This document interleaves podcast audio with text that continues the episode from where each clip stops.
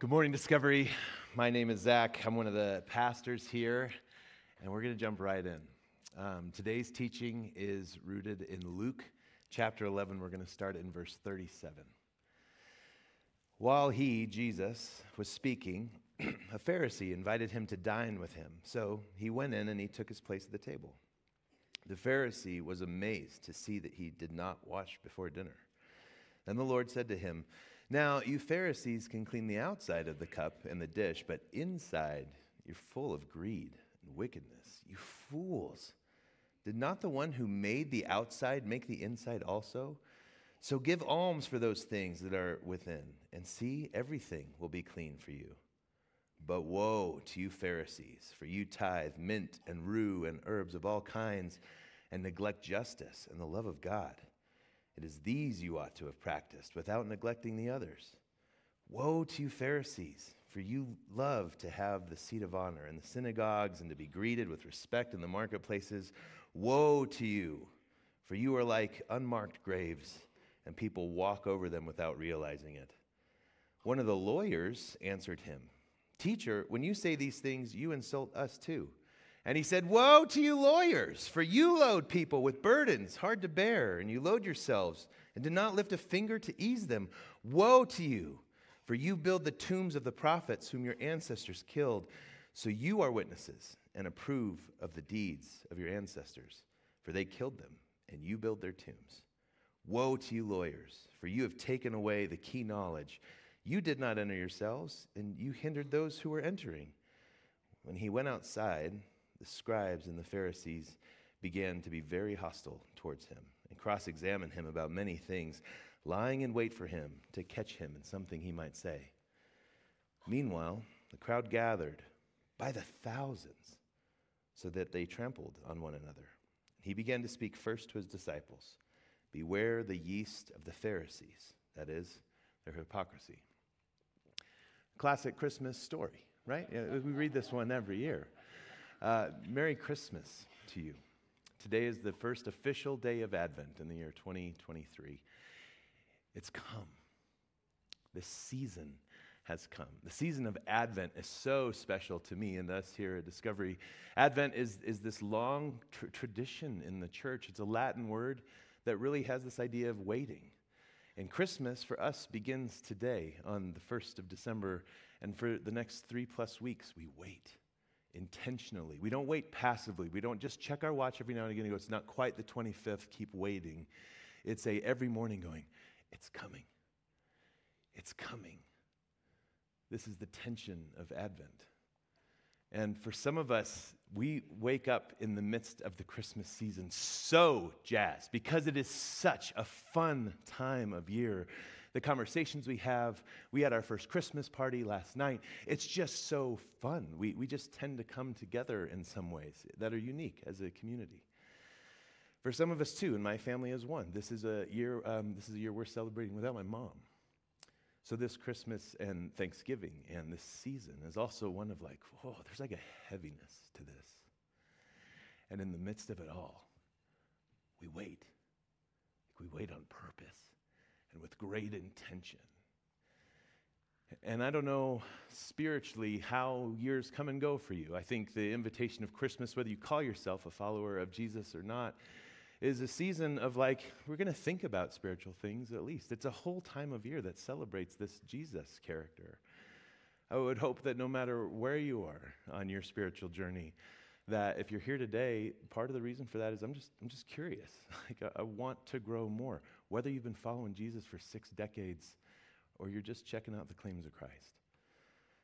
And I think in my story, I, I love this year, is, this time of year is so unique for me. One of my favorite things to do at Christmas time, uh, long before I was on staff here, uh, Discovery does a midnight mass service.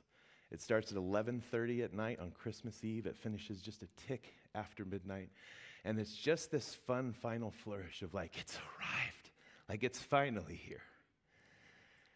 And I don't know if you're like me, but it can feel maybe even gamey at times for me that's like, if I can just do one more thing, like what, what do I have to do to like really get in the spirit, to really feel it, like to have this connection with God? And there have been years where I'm like, if I just make it to that midnight mass service, like I'll walk out the doors and I'll feel like totally connected, like red phone line directly to heaven. and if you're like me, you've had years where Christmas comes and goes, and all of a sudden it's Monday, and you're like, man, that was about as mundane as normal. The funny thing about the spiritual life is you just you can't like schedule and structure when it's going to pop. Seasons come and go. There's an ebb and a flow to everything. This may be a year for you that you get to December 26th and you go, man, that just kind of felt normal. Really wish there was more. Some of us will get to December 26th this year feeling like that was the most meaningful season of my life to date. And the fun thing is that the invitation to all of us is the same. What does it look like to engage a season going, I will till the soil of my soul and create space around me that if things are going to grow, everything that I can do within my power, we've cultivated. And now we wait. This is a hilarious verse, this story that we're reading this week. As we got in, I, I had on my docket on Monday morning, okay, we're going to talk about angels and we're going to talk about Mary and Joseph and these visions, dreams that they're having. And over the course of the week, I could not escape this story of Jesus. This is the worst Christmas sermon, I think, ever. We're, we're talking about Jesus screaming at people, which for some of you, you're like, actually, Christmas for me is people yelling at each other. This is, this is native territory. This is an odd story. And I think if, if we're going to kind of get into the spirit of it, I, just one of the things I love that Jesus is doing here is he's really beginning to address where peace comes from. Peace for so many of us is something in the world that we live in that we really believe it starts on the outside. If I can just have everything around me be okay, then surely I will be okay too. This is a time of year where maybe it's just peace with self that takes most of your time. It's mindfulness. If I could just if I could just slow things down in my head, maybe then things will be okay. Retail therapy. That that will make things more peaceful and better. Sexual fulfillment, something that harasses many all year long. A perfectly balanced schedule, if that could just be fine, I would be okay. A perfect body or diet or workout regime, physical health, if my physical body could just be fine. Which for some of us is like, if I could just get this rehabbed muscle. For some of us, it's like, I'm looking at maybe my last Christmas in front of me this year. No matter where you are on your physical health, if it could just be fine, then I would be fine. And I think mental health is on the table here too. If my mental health was fine, then I would be fine. There's also peace with others. And man, if there's a time of year, the holidays just bring out this deep need that we have to just be at peace with others. If my friends would just get back to me on time, or if I just had good friends to begin with, I would be fine. If I could just fix my spouse with that perfect book I could plan that epic vacation with my kids if my parents would just get over the drama, whatever it is. What about peace with the world? Read the news. We have one of two reactions I find when I read the news. Either my inner activist just it becomes outraged. I feel like I need to just start screaming at something. Or my inner teenager pops out. The teenager, have you ever been around a teenager uh, when they have a dirty dish? and they just leave it on the table. You're like, hey, are you going to do something about that? They're like, yeah, yeah, yeah. It's like, as world geopolitics continue to unveil, there's just something in me that's like, I don't know, somebody else will clean it up. Like, I, I got nothing. It's either total activism or total powerlessness. I, I can't do anything. And if the world would just chill out, maybe I would be okay. Each of these things looks outside the self for the solution to peace. And we assume that if we can make the world around us peaceful, that we will experience peace. But according to this teaching from today, this teaching of Jesus, peace is a person. This whole series that we've begun this Christmas season is called The Prince of Peace. We're just looking at these four titles that were given to Jesus, really honing in on this one. The prophet Isaiah said he would be these four things one of them is a Prince of Peace. Peace is a person in this teaching of Jesus. It's not necessarily a situation or an environment. For Jesus, it seems to not be so much about what's going on on the outside, but what's happening on the inside. So let's listen to the teacher teach again. And my invitation to you would be, as we read it, Jesus can come across pretty harsh in this teaching. For some of us, we really squirm when we have a spicy Jesus on our hands. I'm going to invite you, let him spice.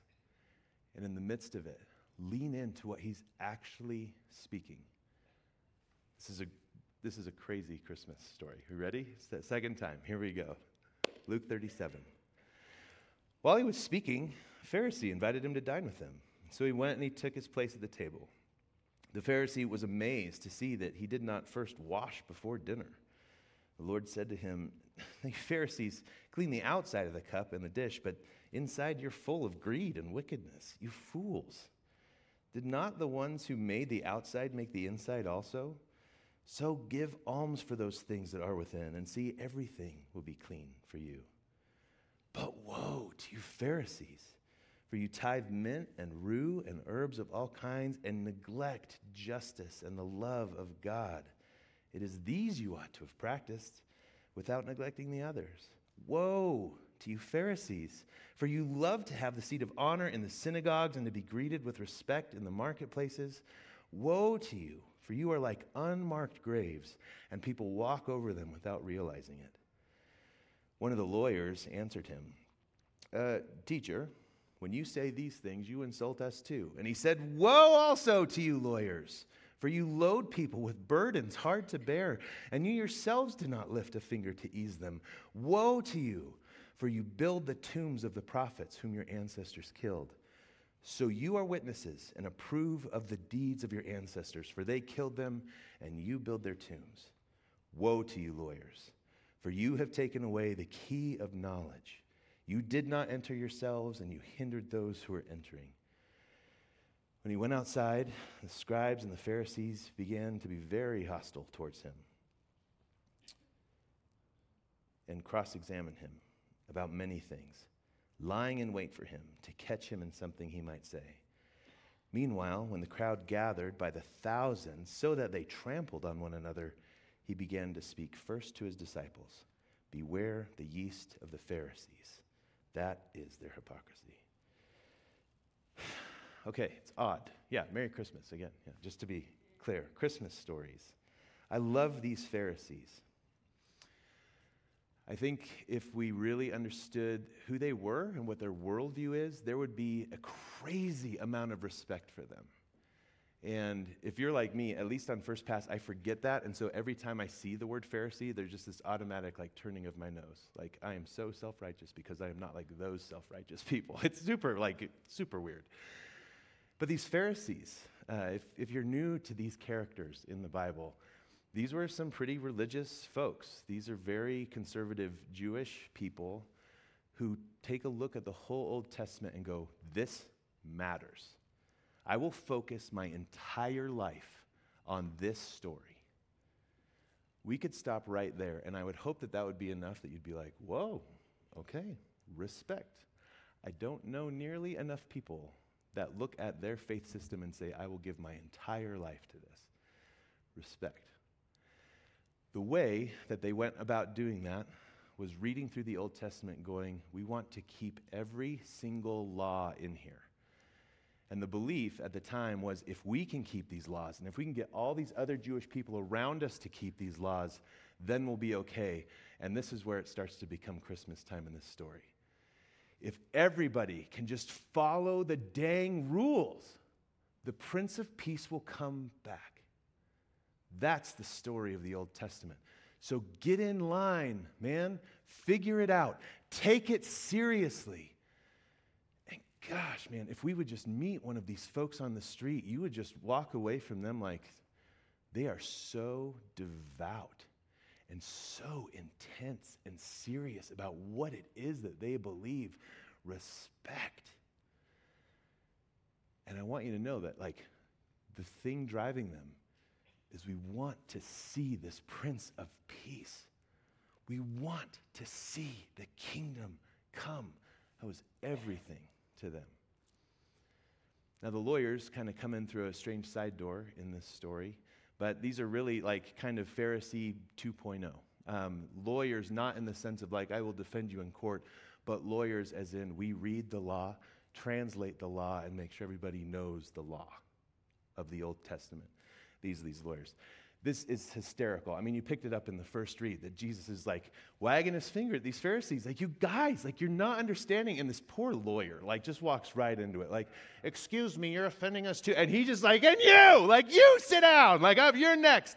It's this, it's so fun. Like, I hope that this is a Jesus that as you see how he responds in situations, you're like, whoa, like, this guy was exciting to be. I'm, I'm just sure that Peter was sitting there with a bowl of popcorn, just like, that's good. Anybody else want to say anything? You know? Such a great story. But they wanted to see the Prince of Come. Why would you spend all day in the Old Testament reading and writing down laws and figuring out how do we share these with other people? How do you abide by these? Because we want to see the Prince of Peace. Because we need peace in our world. This is Roman occupied Israel. Guys, if we can just figure this out, the bad guys get kicked out and it will be okay again gosh, I just, I love the intensity of these Pharisees and lawyers. There's something in me that just knows, like, if I would walk around with them, I would be better in some ways. There's a couple of the things I just want to make sure that we peel out of this passage because I think that they're helpful. It seems like there's this, there's this part where he talks, as he's talking to the Pharisees, he says, Woe to you, for you are like unmarked graves, and people walk over them without realizing it. And to us, we're like, Jesus is getting random. Like he's now so fired up that he's not making sense anymore. Which, if you're Jewish, that's actually, it, it makes total sense. If you're Jewish, to touch dead things was not okay. That was something that would make you unclean. You would have to ceremonially wash and stay out of the community for six days. If you were Jewish and your shadow touched or came over the top of somebody else's grave, it counts. So Jesus is saying, You are like an unmarked grave. People come into proximity to you and they're made unclean. Just from being around the way that you think about the kingdom and about peace, it's, it's infectious in a way that's hurting people. When Jesus has this unmarked grave comment, he's, he's not just slinging a stone saying, I'm talking about you. He's saying, I'm talking about the effect that you have on people around you. That matters, man. It's a really interesting just piece of dialogue that he hits there. And I think in the end, it, it's just so clear from it all. These Pharisees, they're so focused on what's going on in the outside. I don't know the intentionality. I, have got to assume it's just through the roof for Jesus that he gets invited over to a Pharisee's house. If you're Jewish, when you walk in somebody's house, particularly before a meal, you're going to wash at least your hands, if not like your feet at this time, major part. But there's a, it's, it's not just like wash your hands before dinner, it's a ceremonial washing. Like I am clean before you and I'm clean before the Lord. And Jesus gets invited over to this Pharisee's house, who again is just so intense. Like if everybody would just follow the rules, the Prince of Peace would come. And Jesus just walks into his house like, Where's my chair? And he just plops himself down dirty hands, dirty feet, and all. And the Pharisee's like, It's not good between us. It's not good between. Who are you? You would have the audacity not to wash your hands. Do you take anything seriously? And it's just so, from this whole story, it's so clear to Jesus that his point is like, you are so busy looking for peace and trying to force peace to happen in this world around that you have missed the fact that peace is a person that peace is not something that's found out there. It's not, if all of this would just fix itself, then I would be okay. It's the exact opposite of that. You've got to know me, and it's got to start on the inside first. If it can start there, if we can be together there, if my peace, as the Prince of Peace, if I can just come and sit with you, inside of you, be a part of your life, that is where peace begins. He knew that about them. He opened up a conversation for a highly teachable moment that even the lawyers get in on. And Jesus lets them know how off they are. So, what's the point of this teaching? Rabbis are great at metaphor. Jesus has metaphor riddled all throughout here. But one thing that rabbis don't often do is just come right out and say it. Because for a rabbi, the teacher is taking the student on a journey, and your journey matters. So, very rarely will they just come out and say, This is exactly what I'm trying to tell you. You'll usually, with a rabbi, only get a teaching like that if it's something that's like, You're, you're not getting it. I've just got to give it to you straight. And we have that in this story. I, I don't know how much of the dialogue is missed between the, the writer Luke and, and what's going on in the scene. Surely this conversation goes on for a little bit longer than we're getting here. But at one point, Jesus says, Look, here's the point. Verse 42 Woe to you, Pharisees, for you tithe mint, you give mint, you give these offerings, mint, rue, herbs of all kinds, and you neglect justice and the love of God. It is these things that you ought to have practiced without neglecting the others. He's so kind here that he's not saying everything you're doing is terrible. He's saying that is right. It's just not the most important thing. You've missed it. You're doing all of these outside things, these offerings of all these things. It's all this stuff that's external.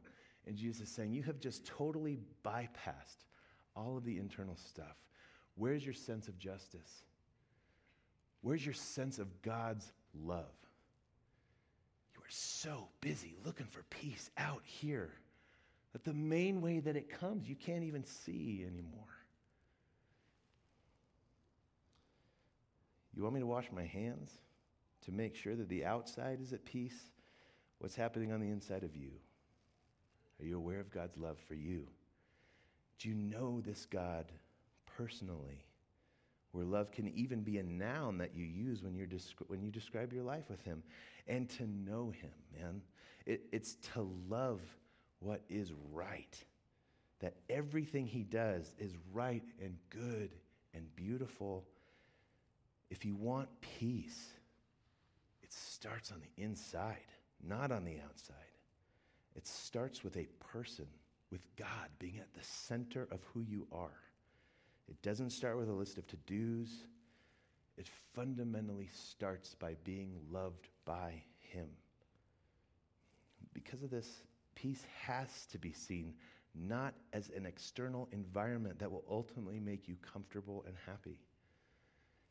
Peace has to be seen as receiving this Prince of Peace, as understanding this God for who He is a father who loves you, a friend who's calling you home, someone who wants to teach you how to live under his family name. It starts with knowing him, it's a person. Peace is a person. For these Pharisees, it would have made zero sense to how they viewed the world. They're, they're trying so hard to make the environment where this Prince of Peace can come in the world around them. And they actually, for good reason, they're super confused, as I think we should be too if we don't know the whole story of Jesus, because there is a problem. Part of my issue with peace is that things are messed up. It's not just Israel and Ukraine, and it's not just politics in the United States. Like, I've got stuff inside of me that I look at in the mirror and I go, ugh, it's still there. I'm still messed up things that I struggle with, things that have been a part of my life since I was a kid, that I just find myself over and over again going, man, why do I struggle so much to think about somebody else's needs? Why do I struggle with greed and this lust thing? Dang it. And envy and my selfishness. These Pharisees have a total right to just stand at Jesus completely bewildered, really with the question, well, fine, Jesus, like, if we're not supposed to worry about the outside world and peace comes within, that's fine, but where does the sin go? All this stuff that's messed up, like, that's just gonna sit there. There's not gonna be peace in there if that's there. So we don't buy into your program. If you can't fix that, if, if there's not a way for this mess that I've made to be cleaned up, how can I possibly have peace? I'll be surrounded by all that I've done, by all that's been done to me.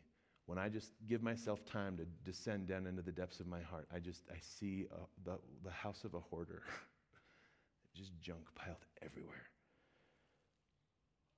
The beauty of the story of Jesus is that he simply is saying, What about God's justice? And what about his love? If you let me in, if you give that mess to me, this is how peace begins to rule in your life. You don't have to clean up the mess to allow God in. You allow God in, and He cleans up the mess. We can end right here for today. This is a good teaching. I don't care if you've been following Jesus for six decades or if you're still just checking things out. I've been following Jesus for a little while, and I need reminded every day that He loves me just as I am, that all the things that I've done and have been done to me, that He is forgiving those things actively every day. And to be reminded that in all the ways where my poor soul is just so trained to try and create peace around me, to be reminded every day the world can be on fire, but Christ here, God here, His justice here, that's peace. I need that. But he said a little bit more here. If we really experience the peace of Jesus, we have to make sure that we understand that this is not a peace that will lead us into comfort, but oftentimes into discomfort. And there is a cognitive dissonance that comes with that. I cannot tell you how many friends that I've had in my life who are like, my life was going okay, I met Jesus, and then it got blown up. Following Jesus is, is not this like, hey, it's a band aid. If you have that, if you have this peace of Christ, your life all of a sudden is perfectly put back together. That's not the peace that this story is talking about. And in particular today, just want to hone in on this idea. Did you hear what he said about justice and the love of God? I can't have peace, and I won't fully understand the peace of Jesus until the integrated world around me is experiencing Him in it. So the peace that I receive mandates that I move it out into places that don't have it yet. This is a crushing invitation. I have to impact the entire world. I have to pursue justice for every human being. I am delighted to tell you today that the answer to that question is yes. To receive this Prince of Peace is to receive all of Him, including His desire to see every part of the world set right. Welcome to your new job description. And lest it feel like we've just unraveled what we've been talking about together today, that now we're right back into fixing things in the environment around us in order to have peace, let me clarify two things. When this Jesus is a part of your world, this, this peace that you have is in you. You're not trying to attain it by doing this work, you're trying to extend it. And the second thing, that is so delightful, is that the way Jesus does this is so human sized. So we're about to descend into one final thing. I just want you to know. Like I want you to sit with attention of the justice of the world matters to Jesus. And if you will know him and allow him into your heart, the justice of the world now matters to you. So, how did Jesus pursue justice for the world? There's no doubt that that was Jesus' mission. And it's beautiful that right after this story, where he's talking to these Pharisees and lawyers, the very next thing that happens is this massive crowd of people starts to build as these lawyers and Pharisees are arguing with him and trying to trap him. We'll put this back up on the screen Luke 12, verse 1.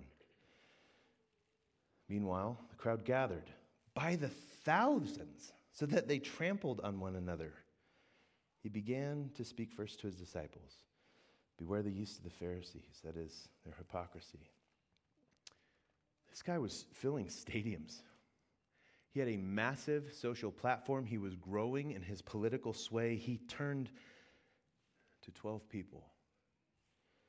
This was his main audience. This was his main purpose. This was his main focus. This element happens over and over and over again in the stories of Jesus. Something happens, there are hordes of people, he turns to 12. Something else happens, hordes of people, he turns to 12. The initial impact of Jesus in our Western mind is actually quite pathetic when you think about it. What did he have at the end to show for his work? not even 12 at that point. There were 11 because one of them had committed suicide. There were a handful of women, some others. They were all this group of completely marginalized and oppressed people. They were fickle at the end. Dude, swing and a miss. It was a human sized attempt at peace. You want to affect peace in the whole world? You want to have justice for all of it. Jesus' model is I'm going to turn to 12. If you want to bring peace to the whole world, you're just a person. You at best can affect 11, maybe a few others. Is that your lens? When violence of the world crashes like breakers, do you lament or even get lazy over your ability to affect global change? Or does your motivation to buy a coffee, to give a gift, to say a kind word, to mentor, and to love, does that just go through the roof? Do you seek out those in need of peace, those who are in need of justice? Do you ever feel uncomfortable in who you're with? What would it mean to show up for those folks? If you want to do it like Jesus, you'll have to do it seemingly at a pathetically small level. Peace can't, can't be individual. It is never intended that it, it never intended to send you to sit on a mountain and hum at yourself with your index finger and your thumb touched together. Peace is always thinking systematically. As it settles within, it then begins to look out. Where can I take this beautiful love, this justice, this beauty and truth and goodness? Who needs it? How can I find my way to them where they are? Take it to them. The invitation of Jesus is clearly to affect a few, something we all have the equipment and the capacity and the personality and the network to do. In all of this, as we enter into the season of Christmas, as we hope, at least with a fraction of the intensity of the Pharisees and the lawyers, to go, man, where is the Prince of Peace? I want to experience him in myself and in the world around. Peace is not the effect of manicuring the environment around you so that your heart and soul and mind can finally come into fulfillment. In the midst of a violent and dark and messed up world, peace is a person, a person who simply wants to walk with you. A dad who wants to love you and hold you, a rabbi who wants to gently instruct and teach you, a prince who wants to invite you to live in his kingdom. And if you're hoping that something on the outside brings you peace, a gift that's given or received, the right kind of family or a friend party, the lack of conflict around you, be it interpersonal, geopolitical, or even an act of kindness and taking a tag in the lobby or giving a big year end gift to an organization that you love, if you think that those things will bring you peace, I'm delighted to share with you that never in world history have any of those things been titled Prince of Peace. If you hope to experience peace this year, just know that peace is a person. What would it look like this year to engage him a bit more intentionally than you did last year, than in this last season? Again, I don't think that there's a formula here. It's not if you come to church every Sunday for the next four weeks and hit that midnight mass, man, you'll just be connected. I think it's just an invitation that's an always invitation. But this time of year, it just makes it, I think, a little bit more fun and electric. How are you pursuing him? Or maybe the better question is, how is he pursuing you and how are you responding to it? There's I think the invitation that he just says, I, I want to be with you. I don't want you to just go know more things about me. Like, this is not an invitation to like study your Bible and read your Bible more. Although I think that's good. But the invitation, if we're going to know this peace, is to walk with this Jesus, to know him, not just know about him. And so here's a couple suggestions. There's a couple apps that are out there um, but if you're like, yeah, how could I do that differently in this Christmas season? Here would be the top two that I would recommend. If you're looking for something like, I can do like five to 10 minutes, maybe a couple times a week. These would be the two that I'd give you. One's called Lectio 365, and this is just a real gentle app that will walk you through a time of prayer as you consider a story and then what God might be doing and saying to you in and through it. The other one is my go to in normal time. Uh, pray as you go. It's done by a bunch of English people, um, so you get the accents in there, which I, I just swoon for accents. That's the best. Um, but same thing, they just walk you through this experience of listen to the voice of God. What's He saying to you in this moment? For those of you that are like, I've got a little bit more than five or 10 minutes, what would be like a fuller experience? The invitation would be this Every year at Lent before Easter and at Advent before Christmas, the Center for Cultural, Culture and the Arts at Biola University puts out this amazing devotional. You subscribe to it, they email it to you every morning. There's a piece of art, a piece of music, a piece of poetry, a piece of scripture, a devotional thought. And man, it is just rich with opportunity for God to engage with you. If you do this, the point is not how quickly can you read through this, but all of it. I mean, it's hard to read poetry and music and try and digest it quickly. The point is sit and consider what is God doing in and around me. And with something like that, if you do that with a friend, if you do that with a group, life groups, this is one of the invitations to you for this next month. Man, the dialogue that can come out of this, it's amazing. And finally, if you're like, what's like the, the full send? What more could I pursue if I wanted to? What about a day of solitude?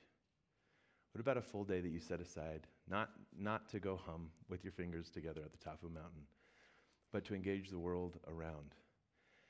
Or maybe even engage the world within. This prayer of examen would be something that I would offer. You can Google this or you can come find me after service and I'll walk you through it. But if you, if you feel like you're getting that time with Him, the final thing is just who are your people?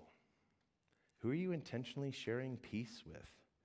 Who are you coming alongside to extend the kingdom of this prince? Who has a burrito or a coffee or an invite to dinner beyond the month of December? And if you need help figuring out who needs a person like me, we'd love to connect you. I'd like to end today um, with a prayer for us. Um, this is from Kate Bowler's great book, just a collection of prayers called The Lives We Actually Have. It's a prayer technically for the second Sunday of Advent. But it goes like this God, we're waiting for love. Not the simple kind or the sweep you off your feet kind, but the absurd kind. The kind wrapped in rags, resting in a bucket of animal feed, love enough to save us all. Blessed are we who look for love, deeper, fuller, truer than we have ever known, than we could ever hope for.